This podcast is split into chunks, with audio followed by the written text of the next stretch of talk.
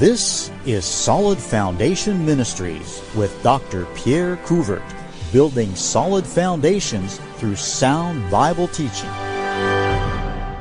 Good morning and welcome back to Solid Foundation Ministries. Today I want to talk about the effect that salvation should have in the lives of a person. Now we'll be looking at how one is saved, but that's not my primary purpose. I want us to see the fruit or the results of salvation Salvation is not about ceremonies or rituals, it's about a changed life.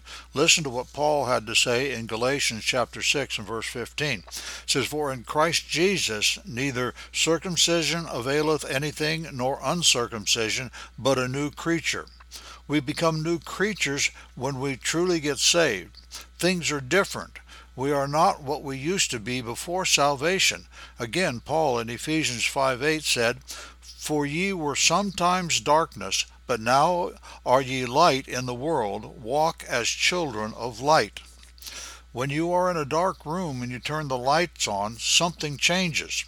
Two things happen when we are saved. First, the lights come on and we are able to see sin and righteousness as they really are.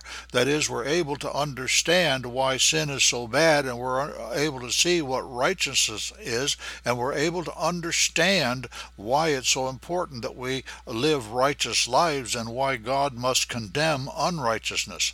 Secondly, uh, we become lights exposing the unrighteousness of the world because of the changes in our lives.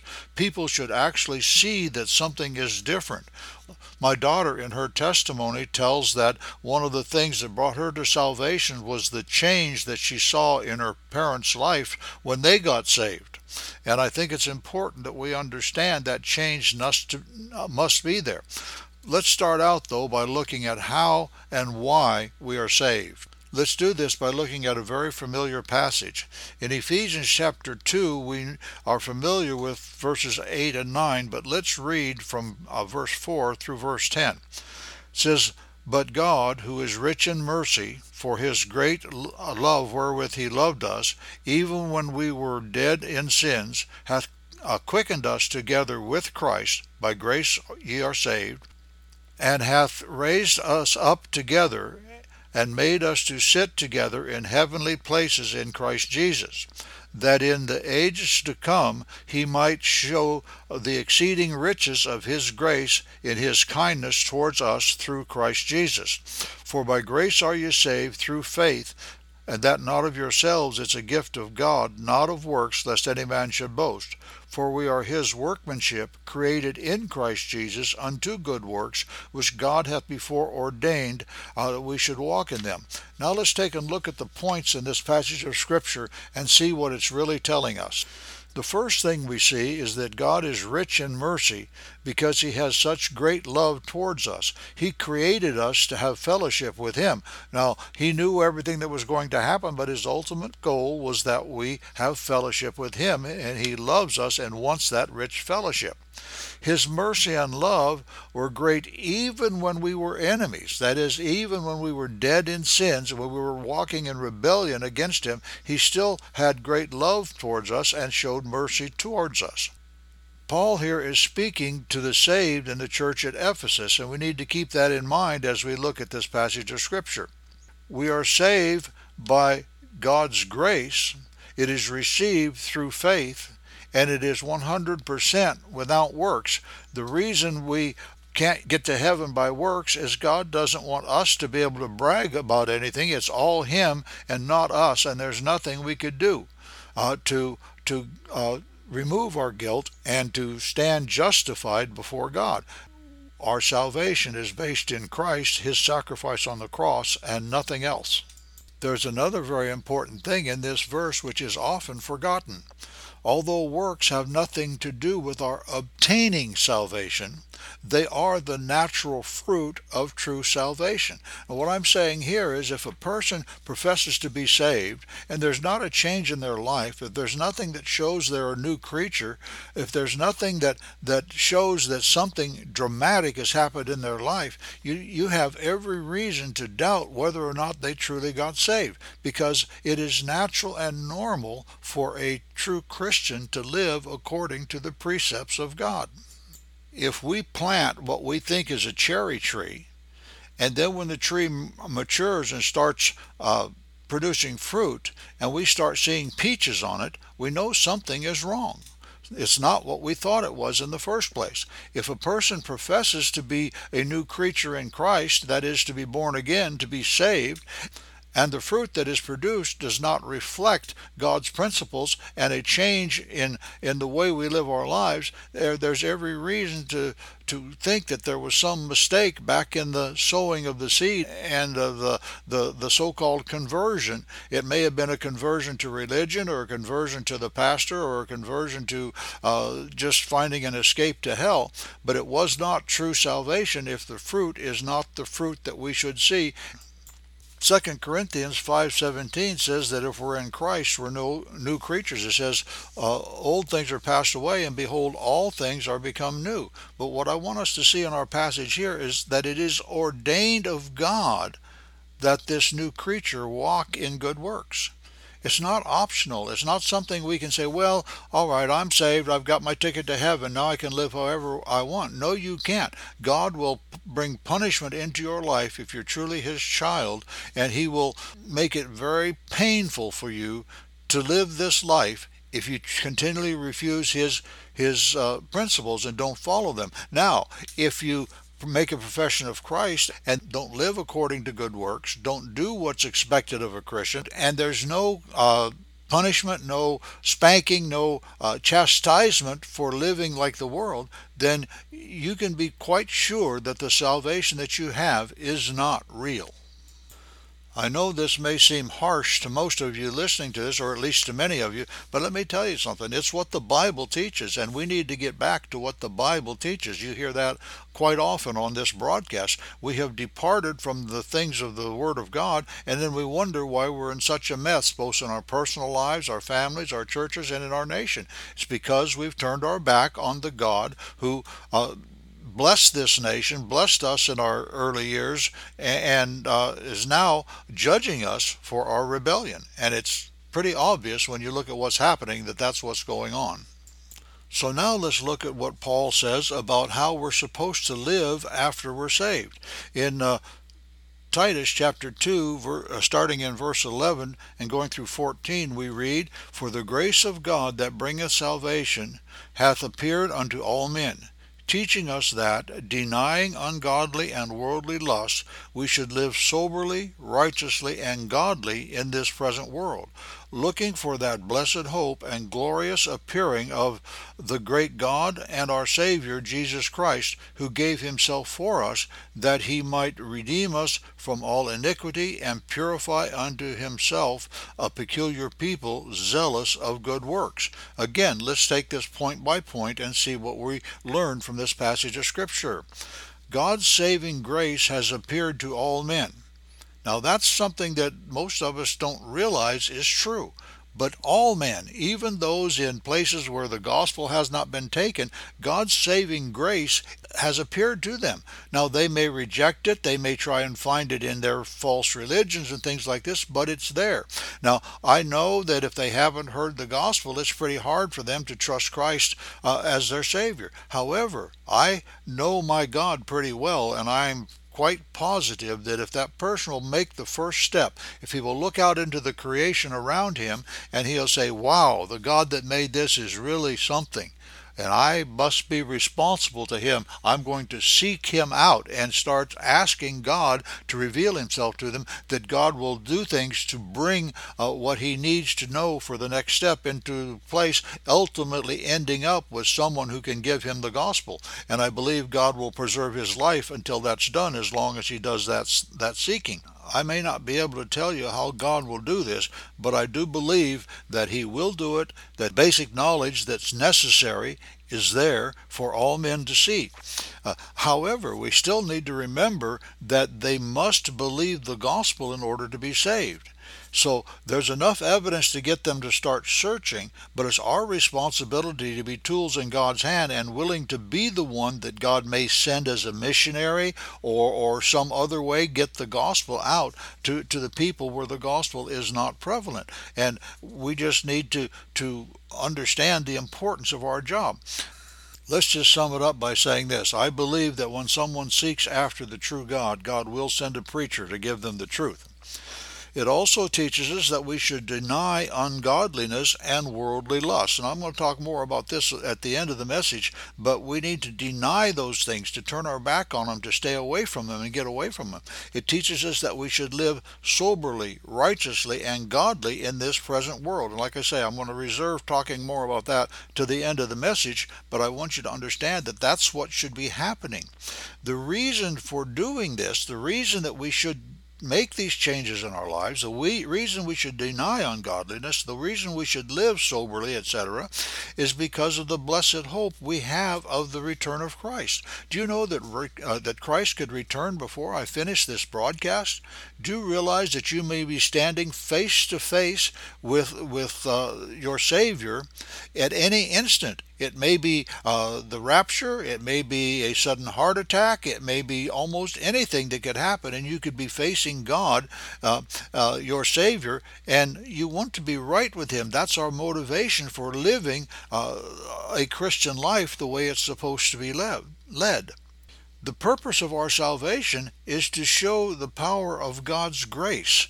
Uh, when He redeems us from all iniquity, it changes our lives this shows that God is able to take a, a, sinful human being and turn them into a godly person who serves Him. It, it, it's a it's a growing process. I understand that, but there will be changes that start immediately as soon as we get saved. We will become zealous of good works. Now, that word zealous means to be full of or characterized by enthusiasm for something.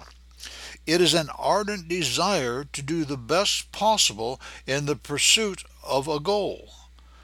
As Christians, our goal should be to bring glory to God, to show who He is, so that other people can understand their need of, of Him, their need of, of, of a Savior, their sinfulness, and things like this. That should be our goal.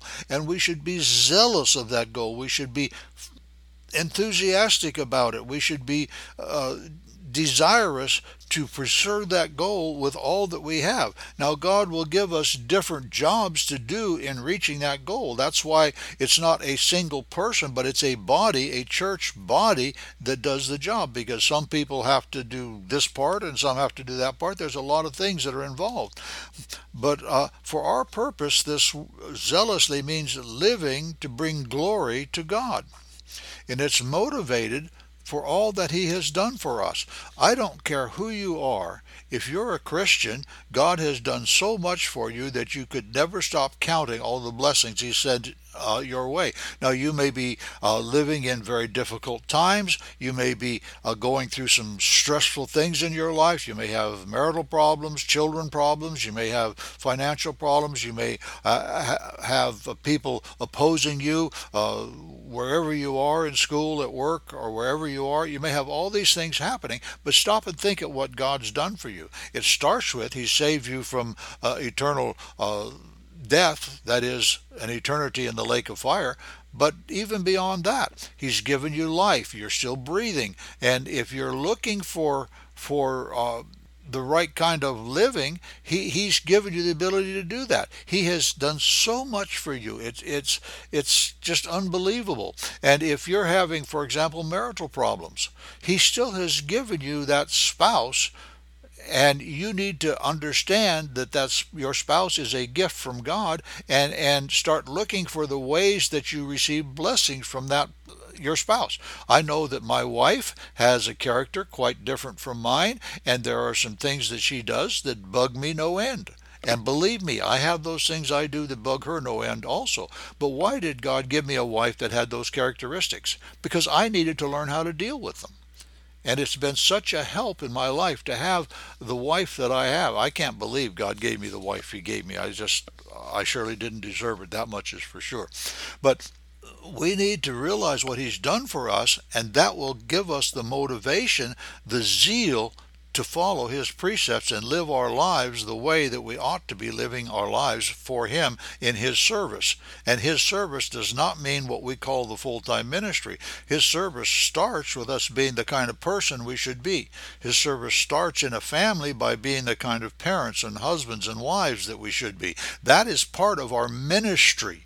It is our most important ministry if you really stop and look at it. Remember, our first relationship is to God, but the first organization that God uh, created on this earth was marriage, was the family. And that's where our first ministry goes. Then we step out from that into the other areas of ministry. Now, one thing I understand, and I know you understand, that there's a struggle in the life of every Christian to live righteously. And I want to take a moment to look at that also. A very large portion of the New Testament is given to our walk as the children of God. It compares our walk after the flesh before we were saved with our walk after the Spirit once we are saved. A true Christian walks after the Spirit, not just on Sunday and Wednesday, but 24 hours a day, 365 days a, the year. It is his whole manner of life because he is a new creature. Just like a dog has certain characteristics that are different from a cat, a saved person has certain characteristics that are different from a lost person, and that means quite frankly, that those differences will be natural and will show up in the lives of Christians. They will be there, but it's not easy. There's a strong struggle. This change is not something that is hard to do because it springs naturally from the new nature that we are given when we become the children of God. This does not mean we, there's no struggle the flesh is not eradicated and we still have to deal with the flesh. We're still ra- waiting for the redemption of our body or our flesh. Listen to what Paul had to say in Romans chapter 8 and verse 23. And not only they, but ourselves also, which have the, which have the first fruits of the Spirit, even we ourselves groan within ourselves. Now listen to this, waiting for the adoption, to wit, the redemption of our body. So we live in our body and it still has the old nature. Our inner man has the new nature and there's a battle between the two. God has given us all we need to overcome the temptations of the flesh if we will just take advantage of them. In 1 Corinthians chapter 10 and verse 13 it says, There hath no temptation taken you but such as is common to man. But God is faithful, who will not suffer you to be tempted above that ye are able, but will with the temptation also make a way to escape, that ye may be able to bear it. The temptations that we have are not unique to us. They fall on everybody. Uh, it's common to all men. However, we have a faithful God who has given us a way to escape we are able to overcome temptation because our help comes from God. The closer we walk with Him, the easier it is to overcome temptation. The Bible tells us that if we draw nigh unto God, He will draw nigh unto us. Now, that word nigh is not the same as near.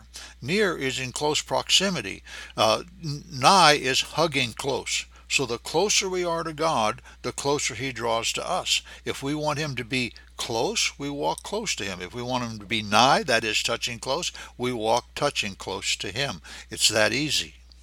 The changed life of a Christian is real, but it is not without the need for effort.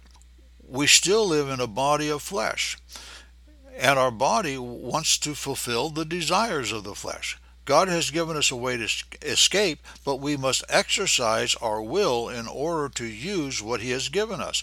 In Romans chapter 6, verses 17 through 19, it says, But God be thanked that ye were the servants of sin, but ye have obeyed from the heart that form of doctrine which was delivered you.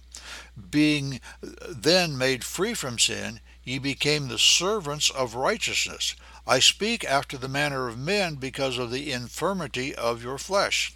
For as ye have yielded your members servants to uncleanness and to iniquity unto iniquity, even so now yield your members as servants to righteousness unto holiness.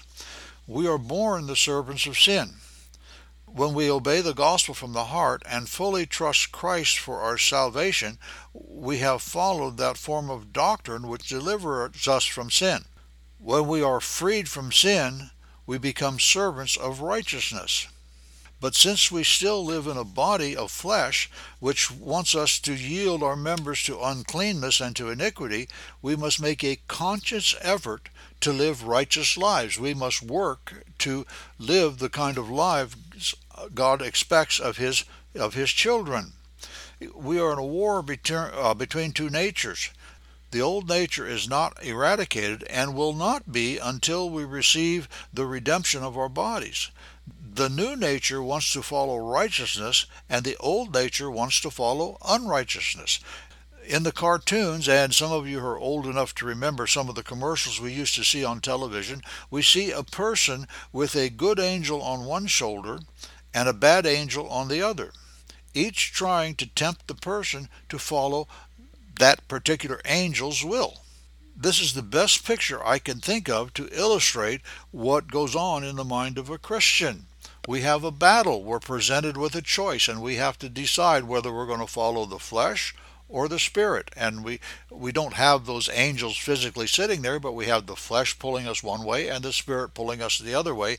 And it's up to us to to make the right decision and to follow the spirit rather than the flesh. There's nothing that makes us that forces us to do it. However if the holy spirit is active in your heart you should have a strong desire to do what's right. The bible says that we're supposed to think like christ it says, Let this mind be in you, which was also in Christ Jesus. Now think about the mind that Christ had. Christ was God. He descended to earth and became a man. In so doing, he gave up temporarily his prerogatives, not his rights, but his prerogatives of godhood, and he suffered as a man. When two people of the same mind, it means they think alike. Where do we find the mind of Christ? Where do we find out how we're supposed to think as He does? It's found in the Holy Scriptures. The more we fill our minds with the Word of God, the more we will think like Christ. In the computer world, we have a saying junk in, junk out. It's no different in the spiritual world. If we feed our minds with the junk of this world, the output the way we live our lives will be like the junk of this world. On the other hand, if we fill our minds with the things of God, our lives will reflect His holiness. It's not all that complicated, is it? It's really quite simple. In Ephesians chapter 5 verse 18 it says, "And be not drunk with wine whereas in excess, but be filled with the Spirit." Now, this is a command to all of God's children. What does it mean to be filled with the Spirit? The answer is simple. To be filled with the Spirit is simply to be filled with God's Word. When God's Word is the motivating factor, when it's the, the center of our thoughts, when it's what guides our decisions, then we're filled with the Spirit. When a person is drunk with wine, he is filled with wine, and it affects his his behavior. When a person is filled with the Spirit, it means he has filled himself with God's Word. It's really not complicated, folks. I don't know why we make it seem like it is. In John chapter 6, verse 63, it says, It is the Spirit that quickeneth, the flesh profiteth nothing. The words that I speak unto you, they are spirit and they are truth.